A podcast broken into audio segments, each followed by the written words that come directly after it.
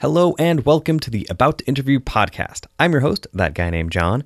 This is a supplemental version of the About to Review podcast, which drops every Wednesday and covers movies, TV shows, film festivals, and more. You can follow the podcast on all forms of social media Facebook, Twitter, and Instagram at About to Review. And make sure to subscribe on iTunes slash Apple Podcasts, Stitcher, TuneIn, Blubrry, and anywhere else you get your podcasts. This show focuses solely on the conversations that I have with authors, directors, actors, and creators, and is available on YouTube as well as subscribing to the podcast. Make sure to click the subscribe button below, give a thumbs up, and check out the full show notes with links to the guests at abouttoreview.com. Let's all go to the lobby. Let's all go to the lobby. Let's all go to the lobby get ourselves a treat.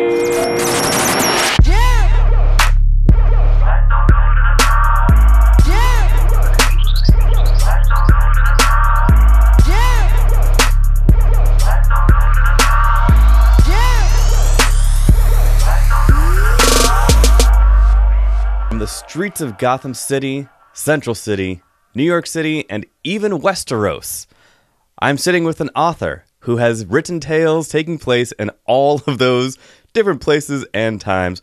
Welcome to the show, Landry Walker. Hello. How are things? I'm I'm good. How are you? Good. I liked that when I started my intro, because I did not even tell you what the intro is going to be. The look on your face was like, all right, where is this going? What is happening? Uh, I, I I love that you got Westeros in there. I had to think for me. Go, okay, no, I see where he's going. All right. Yeah, you know, you're picking it up as I was going, but there was definitely that moment of, all right, this guy who I agreed to be on an, an interview show with, not sure what he is doing. That was it was good. It was good. Nice. Uh, but yeah, I mean, you have been in the business for a while. And like I said, you have written stuff for Batman Brave and the Bold, Teenage Mutant Ninja Turtles. I mean, all of these sorts of things, and including, of course, some of the Westeros or some of the Game of Thrones comic books. Yeah. Yeah, I've gotten I've gotten the the pleasure of adapting um, second uh, second book in the um, Song of Ice and Fire, Clash of Kings, uh, into comic book format, um, which has been a really really weird and fun job because I'm not writing it, Mm-hmm. but I am completely deconstructing it and reconstructing it into a different form, which means sort of rewriting it. It's weird. Right. Now, what is the added pressure of that when you take somebody like George R. R. Martin that is regarded as a pretty good writer, you know, he kind of knows what he is doing, and then they're like, all right, we need you to take that, and we like it. Give us your spin.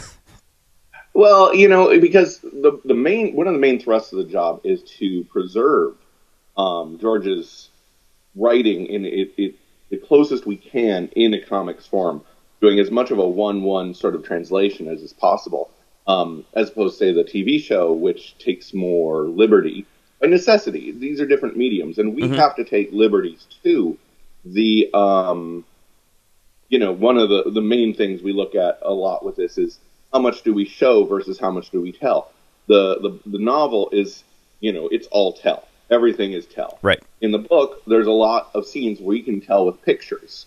Um, and so, where do we cut text from?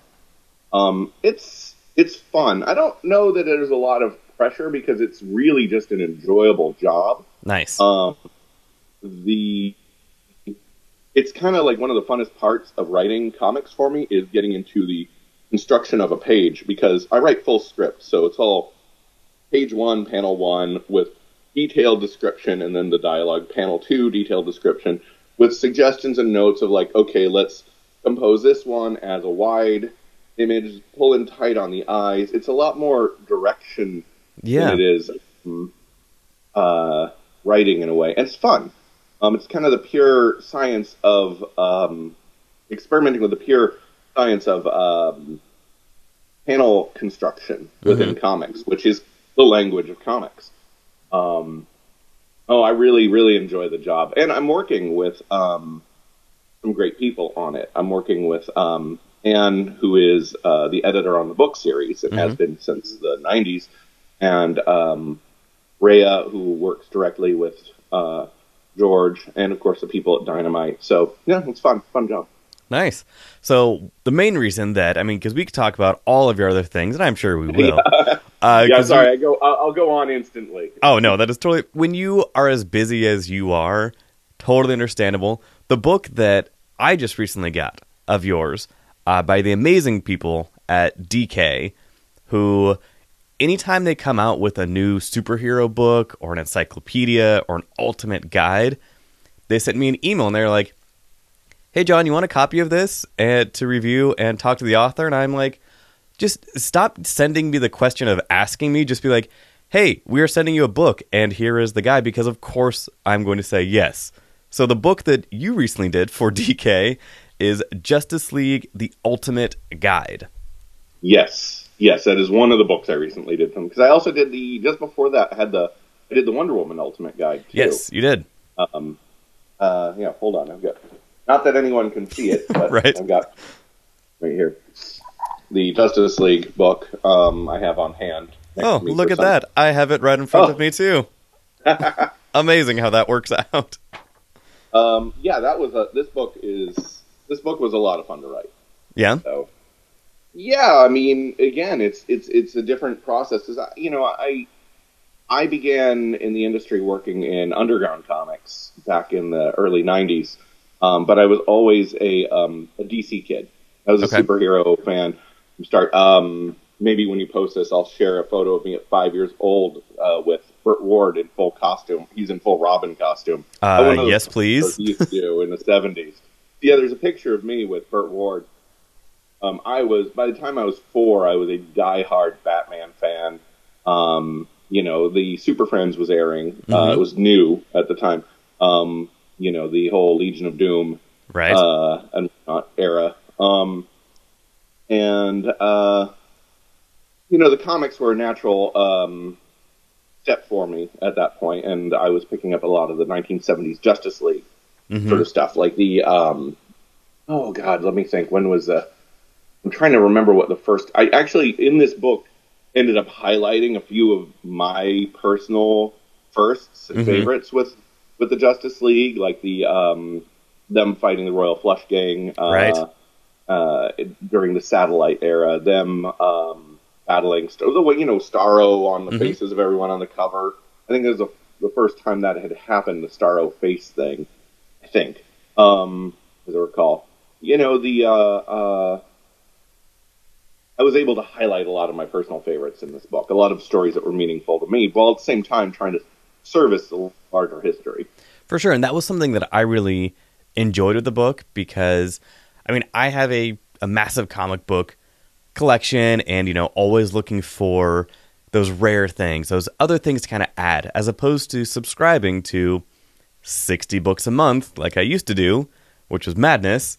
Uh, Yeah. Then it became more okay, what are the things I'm really looking forward to? What are the things that I really want to dig and find?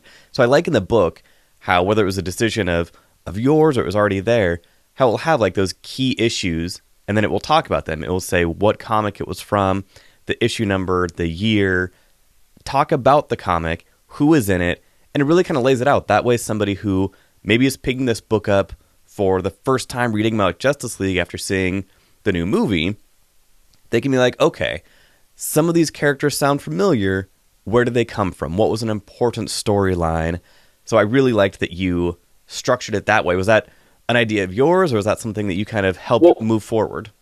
That was um, that was one of the bits of structure that came along with the job. One of the nice things about the DK books is that there is, if you pick one up, each book kind of works within the same framework of another, by and large. Like using a lot of the, let's do a, a key storyline, let's do a key uh, issue, Mm-hmm. um, and you know, so there's a certain list of types of spreads they were already working with when um, they first approached me about working on the Wonder Woman book. Mm-hmm. Um, and then there were some elements that I, I brought in. Um, the key the key issue was was was one they had uh, pre-existing that I was really happy to work with actually.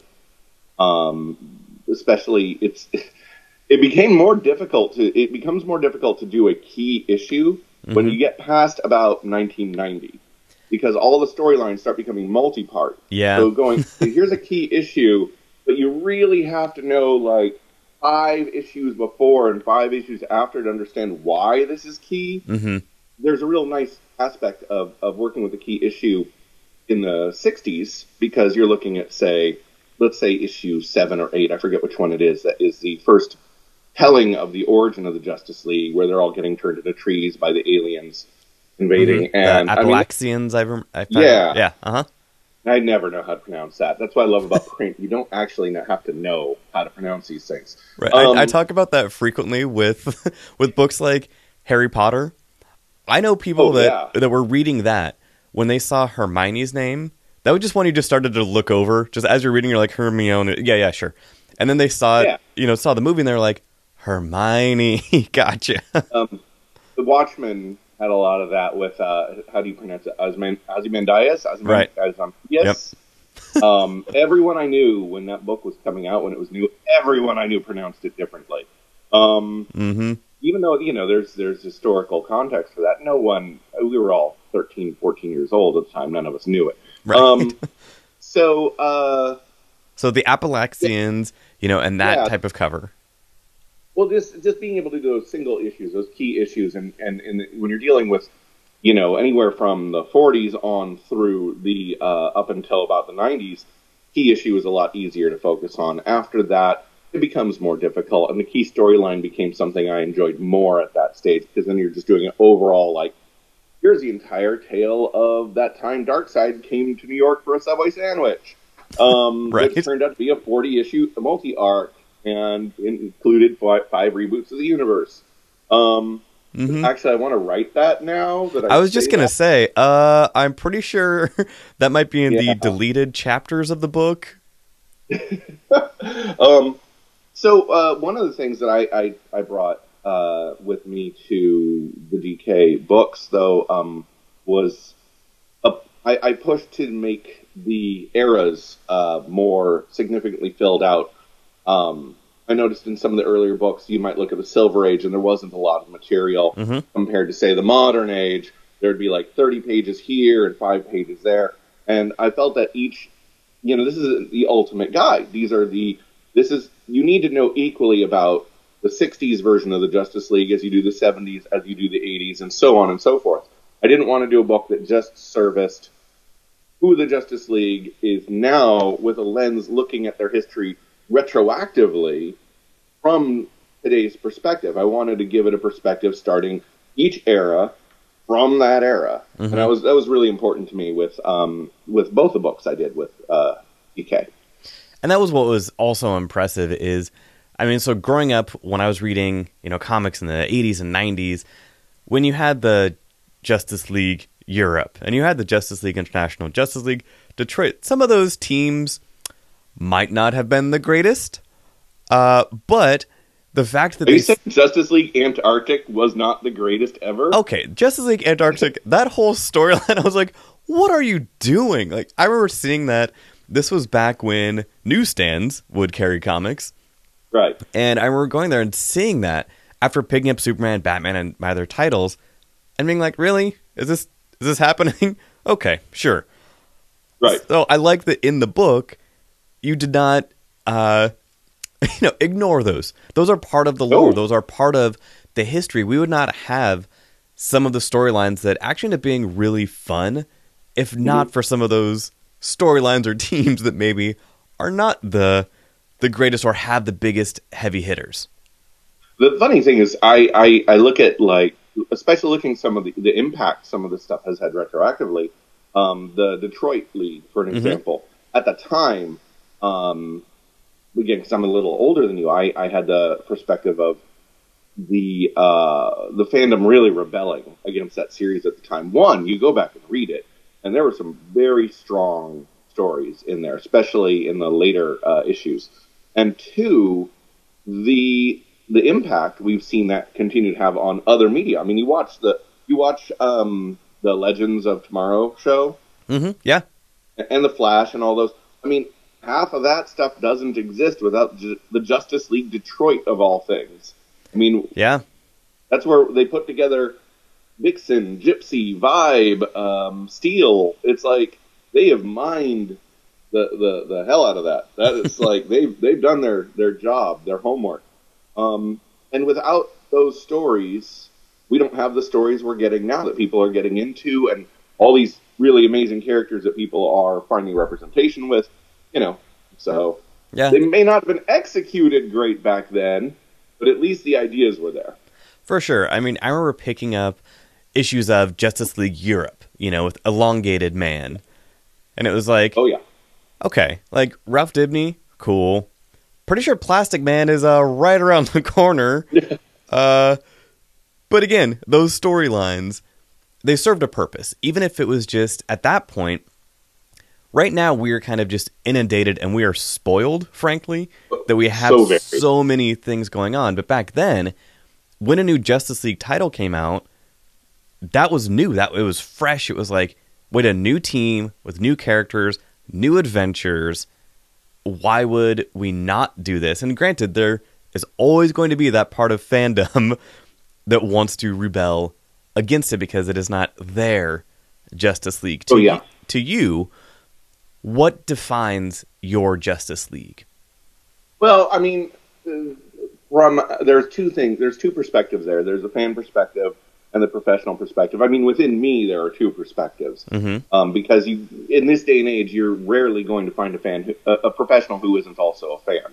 Right. But I think it's important to have two very distinct views of that. So, for me, this is tough. Like my my childhood definitive Justice League, when I think of the Justice League, is the satellite era with um, about the time Zatanna was was in there with her big long blue and white uh, curtain like costume, um, which I loved. Uh, Martian Manhunter was just kind of coming back into the mix.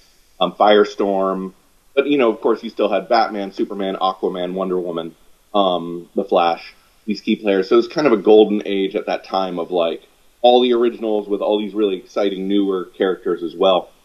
My favorite, so okay, that's that's probably my um, like the that's what I think of because I was like six, seven years old when I was Right. exposed to that. That's that becomes ingrained. That said, my favorite is probably Justice League International, the earlier issues especially Wow. Okay. the um, Giffen, DeMatteis, Maguire.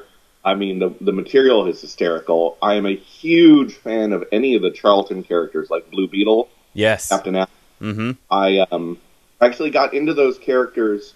My grandmother bought me a stack of comics from the thrift store in the 70s, Mm-hmm. and they were old Charlton stuff before DC owned them. So I was reading the 60s Blue Be- Ditko Blue Beetle stuff Mhm. with the question, um, Captain Atom, uh, a lot of the Thunderbolt was in there, Peter Cannon Thunderbolt, who did not stick around the DC universe um, for legal reasons. Right. Um, so seeing those characters come to the DC universe in Crisis, I was like, "Oh my god, it's the Blue Beetle in DC!" mm-hmm. And so, you know, I was, uh, I love the humor.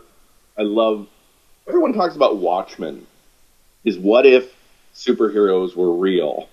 You know, and I look at Justice League International is probably the much better version of what if superheroes were real. I love Watchmen, don't get me Yeah. wrong, but if superheroes were real, you know, they'd be complaining about like, you know, where their costumes are riding up or who didn't wash the dishes Mm-hmm. because in the end they're just people just like we're people and they act like we do only they happen to be in costumes and in high stress situations Well, especially, I mean, coming off of that, then you had those great and hilarious blue and gold runs with Booster Oh, yeah. Gold and Blue Beetle that are just amazing uh, when you look at just how absurd they were, but also how true to the characters they were because they're, like you said, they were real people.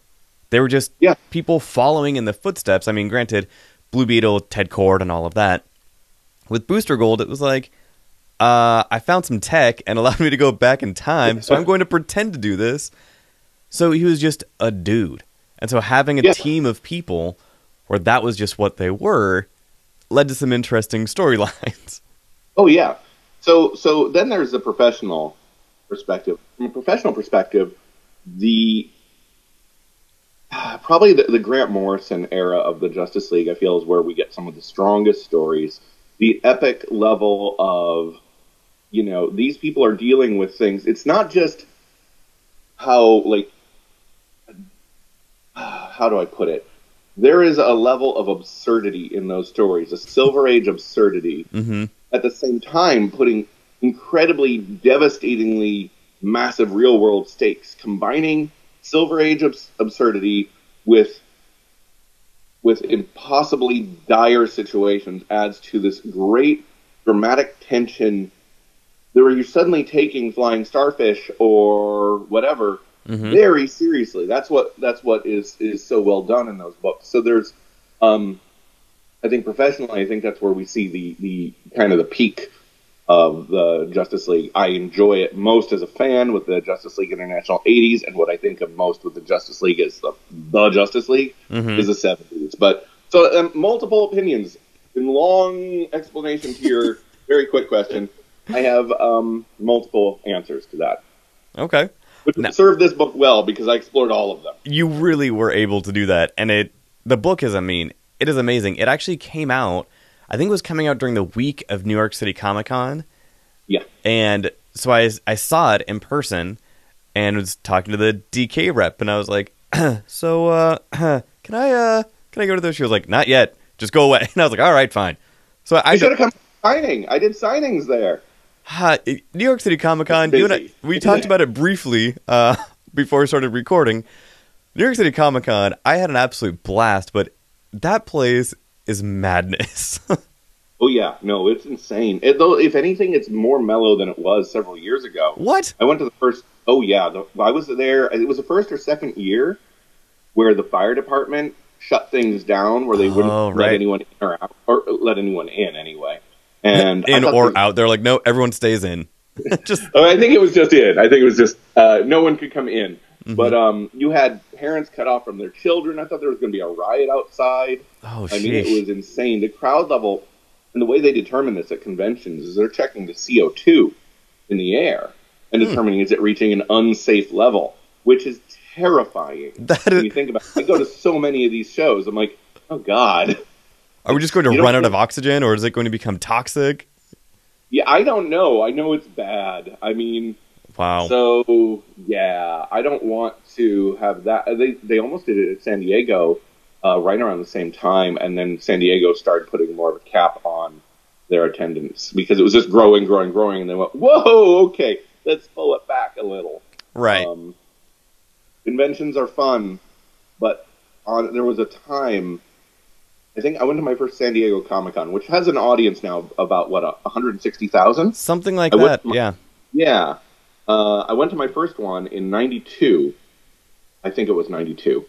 Um, Was that when it was at the like the hotel back then? um, it was literally just after the convention had moved, and it was, um, what was it? We, we drove that night. I drove, we drove down that night. I was with, um, an artist I, I still work with named Eric Jones and two of our friends, uh, Penel Vaughn, who's a colorist, and another friend who's not in the industry. Um, so Eric and I were in the back of a pickup truck for this drive. Uh, we drove down, we arrived, we pulled up next to the convention Thursday morning. We parked. You could just park right there. We walked up, bought tickets, and we went in. It was a simpler time. And we thought it was insane. We thought it was giant. It had an attendance of about 30,000. Whoa. And I was like, oh my God, so many people. Right. But contextually, contextually, that was bonkers. That did not happen. and you are also planning on coming up to Emerald City Comic Con here in just a few months. Yes, yes, I will definitely be there. I've got a artist alley table, I believe, set up. Um, I will. I don't have it set up right now. That'd be weird. right. Uh, very in advance. You know. yeah, no, it's a very lonely wait. Um, yeah, no, I'll be I'll be there um, with with some old books and some new books. Nice. One of the other things that you have worked on, speaking of some of your old stuff and new stuff, is a lot of what you have focused on professionally are these all ages style books. You know, like The Yeah. Incredibles, Batman the Brave and the Bold, which, again, we talked about the kind of 70s ridiculousness of things. I loved the animated series Batman Brave and the Bold because it just it was fun and so the comic had that same style where it was just it was absurd. It was off the wall, but also amazing. We had a lot of fun with that. I was again, I was working with artist Eric Jones. We had just finished our run of Supergirl: Cosmic Adventures in the Eighth Grade, and as I was coming to a close, we were putting together it's a pitch for an all ages Batman series we want to do. Now, the the TV sh- the cartoon Batman Brave and Bold hadn't been announced yet, Mm-hmm. and um, we put together this whole pitch. We went down to San Diego. We were going to show it to some of our editors. We get there and there's these big banners or something advertising uh, Batman Brave and the Bold. We're like, okay, so this isn't happening. right? you know, they they don't like to do real competitive, like competing ideas. This was so similar. And then um, that next Emerald City, so was that about eight months later, um, one of my editors, uh, Mike Siglain, um, came up to me at Emerald City and asked me to, for me and Eric both, to come on to the comic adaptation. And we got to do some crazy stories with that. We've got, you know, uh, an Egghead story. Egghead from the 1960s Batman TV show Mhm. makes his first real comic book appearance in our book. I'm not even sure if we were legally allowed to do that at the time because of the Fox Right. rules. Um, but the uh, what else did we do? We had a um, uh, a story where Batman and Adam Strange um, had to rewrite reality because it had been erased by the evil alien race of Scions, and they inadvertently created the concept of Christmas secularly anyway in the in the process. Um, you know, we got to do a lot of really insane stuff. It was a book that uh, at the time when uh, Eric and I were the primary people working on it, that Grant Morrison in a panel in San Diego said was the best book at DC Comics. Um, So after you died, uh, when hearing that, what was it like being resurrected? Uh, well, here's the thing, because I, I again being older, um, my my my I've never met Grant personally exactly. Um, I enjoyed his Doom Patrol stuff, but I mostly know him from when we were he did a signing here in San Francisco, and Eric and myself and another friend of ours, uh, Dylan Williams, we crashed this signing. We crashed this party mm-hmm. because there was a lot of really good free food there. Um, Okay. and, A great motivator. Grant came in wearing this hat and a hat, top hat, hmm and, and giant glasses. And I cannot. This is an aside. I'm going on a complete aside. here. Totally fine. Um, so he was in complete raver gear. This is like 1991 or two or three or something like that in San Francisco, and um, at this bar where there was a boat in the middle of the lake. It was weird. Anyway, he um, he shows up there. So every time we see these, like we drive to LA, there are these giant water towers that are cat in the hat stripe painted. hmm It's it's Grant Morrison's head underground in our imagination. That is Awesome. like my vision, and that's about. That's kind of my locked-in mindset of Grant Morrison, is that that guy I briefly saw at this party I crashed thirty years ago or whatever.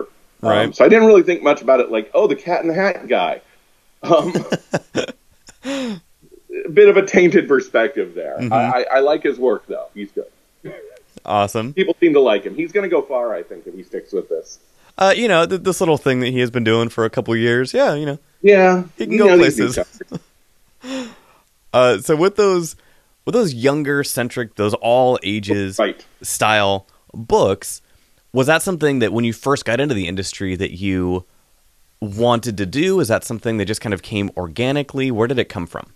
Oh man, I have a specific answer to that. Okay, Nice. so uh, again with Eric Jones, we started doing uh, underground comics in like 1991, 92. We're doing some really um, terribly executed, um, insane books that involved a lot of murder and sex and drugs and things like that that Mhm. weren't uh, family friendly at all. And um, I mean, that was you know we were part of a, a Bay Area comics collective. We lived in we lived in Berkeley. We were doing comics in Berkeley with a lot of um, you know we were working this small press distributor called Puppy Toss, um, and we we distributed books by uh, Dan Clowes, Adrian Tomine, uh, all these people who they were local at the time. Um, mini comics, and we got tired over over the next five years or so, we were doing these and going to conventions, and you have constant barrage of kids coming up your table going, trying to look at it. It's like they know the thing they're not supposed to see, and they want to look specifically at that. And Mm-hmm. I got tired of slapping down the cover of the book, going, "No, don't open that. I, no, that's bad." And and it just And the glares from the parents, I'm sure. You know. Oh yeah. Well, there becomes a point where you get there's there's a, there's something I, I, I learned long long long long time ago about um, if you have to swear in dialogue to make your point, then you're you're not working very hard at your dialogue. You need to be able to make your point in dialogue without having to resort to swearing. Now that principle can apply to this visual presentation and storytelling in general. You need to be able to tell the story without relying on the more bombastic, eye-grabbing tricks of of extremist um, uh, graphic moments. Mhm. And so it was. We made the decision to start doing all ages work because we were tired of not being able to share our work with kids. We were tired of of that that aspect of it, and and also it felt like it was a dead end creatively. Hmm. Um, so we switched to doing. Uh, we we launched a book called Little Gloomy, Right. which was um, a series of a uh, universe of, of monsters and one girl who wasn't a monster living amongst them. Um, and that that's actually a cartoon series now called Scary Larry uh, that airs Oh, like okay. Saturday mornings. Um, we we had a long, strange trip with that that one. Um, we did that, and the funny thing is, we were handing out um, mini comics of this at San Diego, and we happened to hand one to this guy, Steve Bailing, who was the brand new editor of Disney Adventures magazine at the time. Hmm. And and so he's like, "Do you want to do comics for me?" So we actually got to do. First Disney of all, what, what comic what comic writer, author, colorist, whatever. If somebody's like, "Hey, want to write comics for me?" Like, uh, of, like how quickly did you have to say Yeah. yes? Yeah. Yeah, well, especially when you consider we'd been in the industry for eight or nine years at that point, and we had made maybe a total of eight hundred dollars. right. um, so you know we were doing a uh, music comic strip as well at the time. We were doing a lot of different things, so that became our new focus. We worked on Disney Adventures for seven years, um, doing Little Gloomy comics. We also had a series in Disney Adventures called Kid Gravity. Um, we did a lot of things with those were both creator owned, which was interesting. Disney was publishing all ages creator owned comics. They were available Wow. in grocery stores across the world hmm we had a distribution of millions, and the comics industry paid no attention to it. The comics industry was like, if only we could get comics in the hands of kids. It's like, we're doing it. Right. We'd go to conventions, we'd see people like, man, you really dropped off the map. I'm like, our work is being sold. We are outselling the top people in comics at this point. We're reaching more people, more impressionable people than anyone in comics at this point. We did that for seven years. There's not a single panel I think I've been on in the last five years that hasn't been we're talking about and somebody goes, Oh my god, you're the guys who did that? Like because they're all all those kids have grown up now. That is awesome. Um it's an interesting uh it was an interesting process. We really enjoyed it. And then in 2007, um, Disney Adventures shut down. Um, just an editorial change, uh, like not editorial, a uh, like CEO change at Disney, Mhm. and they they shut it down. It was really awful for a lot of people, and um, that's when we launched uh, uh, Supergirl Cosmic Adventures at DC, which we mentioned, and then to Batman Brave and the Bold. And then we went and did a non all ages series called Danger Club, which was really just a commentary on why all ages comics are better. Um, See, I was I was going to ask you about that because following some of your work, and yeah, it was a lot of all ages stuff. And then when Danger Club came out, it was like 2014, around then. oh, I think it started in 2012, 11, and then ended in 2015. Okay. Yeah, so when I first started kind of seeing that, it was around you know, that 2014. And then when I was doing research, I was like, this is from the same person who's doing all ages because Danger Club definitely, you know, maybe not goes back to your, you know, underground roots, but it was a it was a stark departure from what you had been working on in recent years. Yeah. So kind of and that was obviously intentional. It was your way of kind of going about it and talking about those all ages books in a different context. Yes, the entire thing, it's a deconstructionist sort of look at the superhero industry. about you know the story basically being uh, all these teen sidekicks are left alone to their own devices. It becomes a very Lord of the Flies situation, Mm-hmm. and the entire thing is a commentary on how comics, you know, where comics were is idyllic, um, heroic, um, idealistic sort of universe into this depressing kind of almost post-apocalyptic sort of worldview of, of violence, and these characters are aware of what they've lost. They've essentially been rebooted, and they're trying to fight the reboot and go back to what they were. Right. Um, and uh, the, as I said, the entire thing is a commentary on the evolution of comics and how we've kind of lost our way. Um, the audience is not. We have we, there are wonderful comics coming out. I have to preface this saying there are brilliant comics coming out that you have to look at and go, "This is fantastic. What should it be?" Mm. You know, like I'm going to use a, a non-comics analogy. Did you see the um, Nolan Batman films? I mean, is that even a question? Come on now. Okay. Yes, of course I have. right. All right. Fair enough. Okay. So the second one, I love it. I Mhm. thought it was the perfect the, with the Joker. I thought it was the perfect Batman film. I'm the guy who was, you know, uh, who met Burt Ward when he was Mhm. five. Um, I thought it was was brilliant, but I wouldn't take a five year old to it. Yeah, yeah. the Joker swishing his razor blades around his mouth, or the line about it. he doesn't Mhm. literally do it, but a lot of the scenes in there, that's great. But I was like 40 when that came out, or something, you know, 38 or something. I shouldn't be the target audience for this material. I'm glad I am on a purely selfish level, Of course. but this is material if we want to see it continue to thrive and continue to exist and be and continue to hold the level it's been we need to cater it to children it needs to be stuff we can hand to kids that stuff stuff that kids can digest and read and, and learn to love and follow along the same path the rest of us have been on so that there are comics 10 years from now 20 years from now 40 years from now Mhm. in whatever form those exist in And I think that, I mean, and that is a really good point. That I mean, as a comic books, you know, comic book kid growing up, yes, as I get older, it is cool to see those other representations, the darker Frank Miller style. But at the same time, it is, you know, I totally understand what you're saying.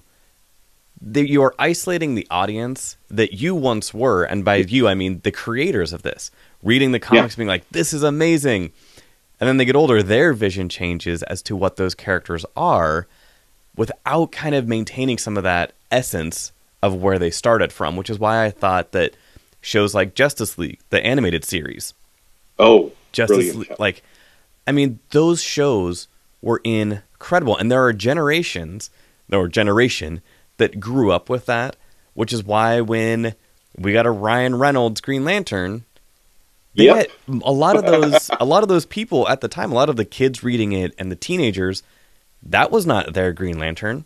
Their Green Nope. Lantern had been John Stewart in the animated series since 2001. I'm So- never going to understand why they didn't go with John Stewart. I mean, it was primed for John Stewart. I really Mhm. wish they had.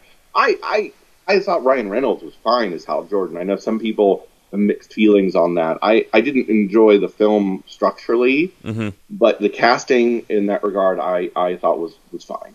I mean that that is Uh, the, the hard part is like Ryan Reynolds. He was a, he was a decent Hal Jordan. You know, I will not take that Yeah. away from him. The Yeah. film was a train wreck. Uh, oh yeah, but but yeah, I mean, why those choices are made when at some point some editor or writer of that film was like, "This was my Green Lantern." So that is what we're going to put forward without Well, realizing things have changed. that's Geoff Johns. That's exactly. So, that's the you know he's a few years younger than me and it's interesting you can see the roadmap for his vision of the dc universe based on the su- version of super friends he grew up with right? which was the Darkseid era where they fought Darkseid all the time and cyborg was a member Mhm. and this that's what it all is now um, and and i think there's you know obviously there are people who who like that and there are people who don't i don't really care one way or the other as Mhm. long as the stories are good um but it's it's an interest there's we see a lot of that in comics where we take the thing we love. And this gets back to what I was saying earlier about how I have different of opinions between my fan, who I am as a fan, and who am I, who I am as a professional. Right. If I was handed to do something with the Justice League, I would not take it back to the satellite era, even though that is a version that I grew up with. It's a version I love. I also would not do the Legion of Doom. I think it's been done to death. I love it. Yeah. It's what I grew up with. It's the Super Friends I grew up with. Mm-hmm. But uh, what I loved about what Grant Morrison did is he, he, he took it back to its core membership, and then he instantly started building new mythos. And rather than continue to retread the past with this material, which I feel is like a bad thing creators keep falling into, we need to continually advance this. When the Justice League first came out, echoed the Justice Society, but it did so in a brand new way Right. and instantly we start seeing new characters, characters like Zatanna.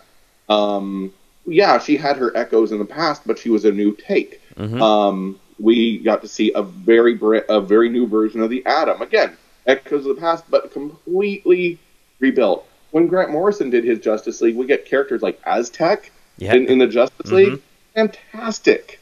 You know, um, the uh, how would I put it? Um, long story short, I don't think we should keep looking backwards. I think we should look forwards when we're we're telling these stories. The temptation to look backwards and bring comics back to that comfortable place when we were kids, when other people were taking care of all the things that would stress us out as adults, when everything was just a happy idyllic time. That's fantastic, but I don't know that that's healthy for comic books in the long run. We need to move forward, not backwards. Moving forward with maybe more stories that are all ages that so that that those generations can keep getting introduced to them and getting respect and love for these characters that who knows maybe they will then work on. If someone had told you when you had met Burt Ward when you were 5 years old like one of these days kid you will be writing Batman stories. So I would have believed it totally. I've been like, yes, that I already knew that. I had already decided that's what I was going to do. I was determined. Um, Not- a little bit of manifest destiny. You knew it at that point. That was where you were going to go. that was my goal. By the time I was about five, that was my goal, and it was a. It ended up being a much more convoluted route. By the time I was twenty, I decided that it was impossible to get into working with some a company like DC, and Mhm. I I went a different route that eventually circled back to DC. Um, Awesome. Yeah, it's weird. It's a weird path. So I have a couple lightning round questions to to wrap up the episode. So the first one, what is your holy grail comic book? like uh okay um probably of all things a tough question This is the I About to Interview podcast. We ask the tough questions. i'm i'm doing i'm doing the lightning round very poorly i'm going very slow okay i have two comics that are significantly important to me um batman number 171 i believe it is which is the third appearance of the riddler uh the Wow. first silver appearance the comic that um was the uh, inspiration for the 60s TV show. Um, it was largely adapted into the first two episodes. I mean, it was changed a lot, but it's it's built on that issue. And you didn't. I think it's the only episodes of the actual 60s TV series that are a comics adaptation. And then um, uh, mysterious mysterious suspense number one. There was only one issue. It was a one shot, but they called it number one, as I recall, which is a Ditko uh, Charlton question story. It is Awesome. uh, the only full issue of the Ditko question. Um, uh, it is rough in so many ways, um, so terribly, awfully like like dystopian, like black and white universe in that that Ditko way that is alarming um, in reality, but so fun in a comic book setting. Um, and I'm going to hit with a third. Going Ooh, back to the question, Yep. one of my favorite characters, um, Charlton Bullseye. Um, I forget. I think it's issue eight from the '70s. It is an Alex Toth short question story. It was a fanzine. Alex Toth, the same this- guy who created Space Ghost and all of those. Yep. Okay. Yep, that guy. he did a beautifully illustrated question story in the 70s, and this is a magazine size format. Um, you know, usually goes for about 30, 35 bucks when people can find it. I, I've had a copy for years, and um, it's just uh, the art, black and white, beautiful artwork. So I'm going three. Those are my three Holy Grail comics right there. I like it. Uh, all right, so tying it back into Justice League. Now, Yes. I have a series of questions pertaining to each member of the league, one question for each one, where if you were to have their powers, that is what leads into the question. So, and we will start with kind of the that classic, not not the new one. So sorry, folks, if you're a big Cyborg fan, Cyborg is not going to be included in this. Uh, like I mean, similar to Landry, I'm also a little bit of a of a purist, you know. So my Justice League are those classic ones. So starting from the top, the Flash. You wake up and you have Flash's powers. Where is the first place you run to? The library. Wow. Okay. Right. See, eh, now that is a lightning round, Landry. That is how you do it. I've improved. I've been I've been practicing that. All right, No, so- I go to the uh, yeah. You just read everything. I believe there's an issue where Bart Allen did that when, when he became Kid Flash. Mhm. I- I'll give credit to Geoff Johns on that one. That was a good one. Um, uh, Okay. Yeah. Yeah. nice. All right. Next, Green Lantern. What is your first construct? My first action as a Green Lantern. I'm going to go a little away from construct. I would. I'd go into space. I go. I. I maybe a um, warp tunnel. I could go to a distant alien world outside of our solar system. Would be the first thing I construct. I'd want to go and see life on other worlds. Okay. I like it. Aquaman. Now, this is classic Aquaman. What is the first sea creature that you communicate with? Oh my god, I'm terrified of sea creatures. oh, no. So, um, and I don't like to go in the water, uh, like like ocean water. Okay. Swimming pools are fine. Um, uh, although even as a kid, I was terrified there were sharks in swimming pools. Um, I think I, I, actually when I was like apparently when I was like two, I almost drowned. So Mm. I have no memory of this. So I think it's a, a built-in phobia. Um, the first sea creature I talk to is going to be an octopus, just to find out what they actually know, and because I think they're smarter than they're letting on. Okay. I like the little conspiracy theory thrown in there. You know, like Oh, yeah. Douglas Adams had the dolphins, you have the octopus or octopi. Who had the dolphins? Uh, Douglas Adams, Hitchhiker's Guide to oh, the Galaxy. yeah, right. Okay. Yeah. Yes, he did. He did. Uh, Martian Manhunter. This one is this one is tangential. So Martian Manhunter, how many Oreos would you eat at one time? All of them. Oh, just all of the Oreos. I, I, I, um, I mean, I, I go with the they're like a drug to the Martian physiology. So I don't know that there's a stopping point. I don't. I think I have the stoic self control of a Martian. Right. Um, you know, it's already there's a reason I don't have Oreos in my house because I would not have them anymore a moment later. So yeah, no, I'm a sugar junkie. So I like it. over. Okay. Batman. You are you wake up and you are the world's greatest detective, which for some reason we still have yet to see in any film adaptation, but that is a different story. Anyway, you wake up, you're the greatest detective. What is the first mystery that you solve? Or what is Oh. a mystery that you would solve? I can go dark with this. I'm going to try to keep it light. Um, ah, I don't know how to keep this light. um, because you're suddenly talking about what murder do you solve. Then I have to think about okay, who? I unfortunately know people who are murdered, so Okay. um, I'd probably solve those murders. Yeah. Okay. Sounds good. Superman. What would your secret identity be? Well, it wouldn't be. I wouldn't be working in a newspaper because I want to make money now. hmm Um. Wow. I mean, I don't know. He's got a good deal with that investigative journalist thing, though. I mean, moving. Oh, well, hmm. it is a good cover, not good pay, but a good cover.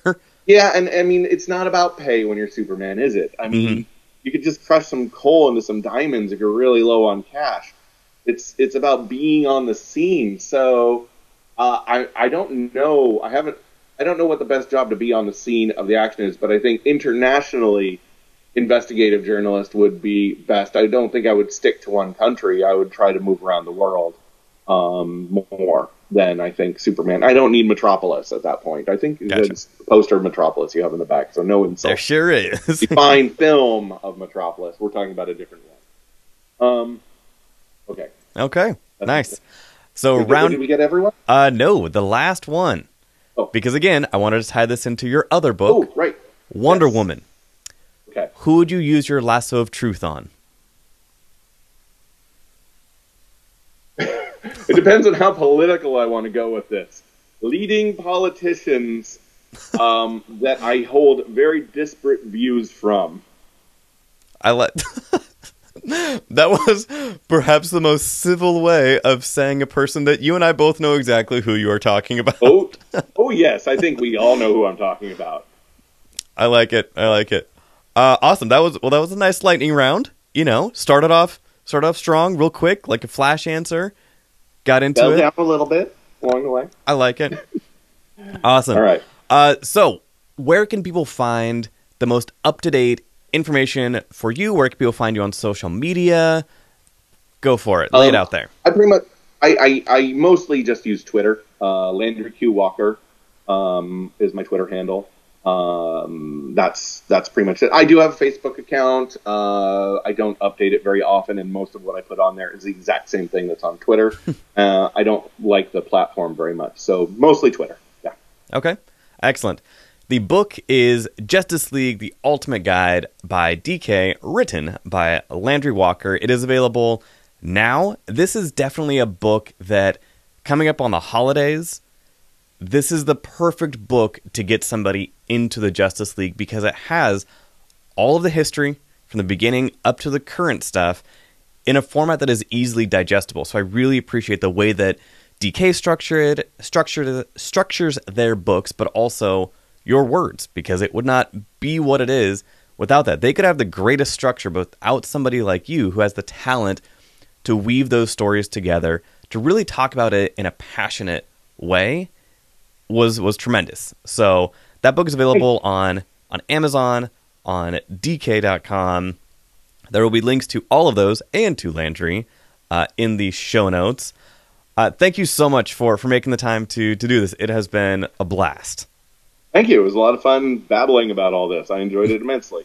Uh, you're welcome back anytime, and also when you are here in Seattle for Emerald City Comic Con, we will definitely catch up and uh, get some updates on some projects because I do want to know why you are wearing a, a red lantern ring right now. I don't want to get into it on this episode, but as we were talking, you every time you would raise your hand, I was like, "This man has a red lantern ring." So that is a teaser for a future episode that you will be on for Emerald City Comic Con here in a few months. Excellent. All right, we will talk to you later. Thanks.